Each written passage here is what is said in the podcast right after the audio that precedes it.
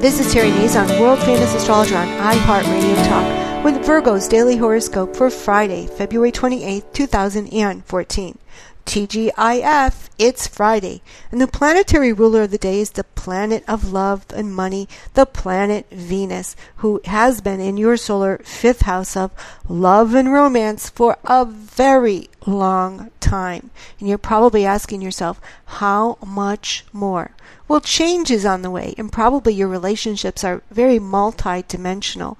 They're not just cut and dry, simple relationships. Perhaps they're long distance because uh, Vir- because Virgo has um, Capricorn on the fifth house, and so that's a cardinal sign. So that indicates something long distance from another city, state, or country because Jupiter also is in Cancer and that rules foreign.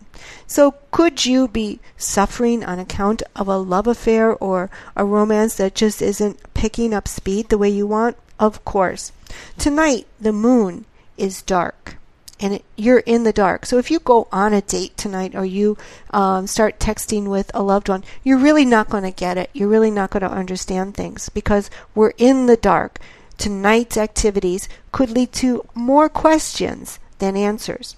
Mercury, your ruling planet, is going direct today. So you're thinking a little bit better and you're seeing how and where and when things don't make sense, especially with other people.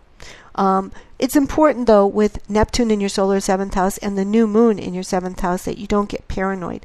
Tonight's dark of the moon means, you know what? Make no assumptions and just keep yourself protected because the dark of the moon means we're without the light of the moon. It's more dark than not, and there are hunters who hunt in the dark. Remember that. This is Terry Nazon, world famous astrologer. Visit my website at www.terrynazon.com.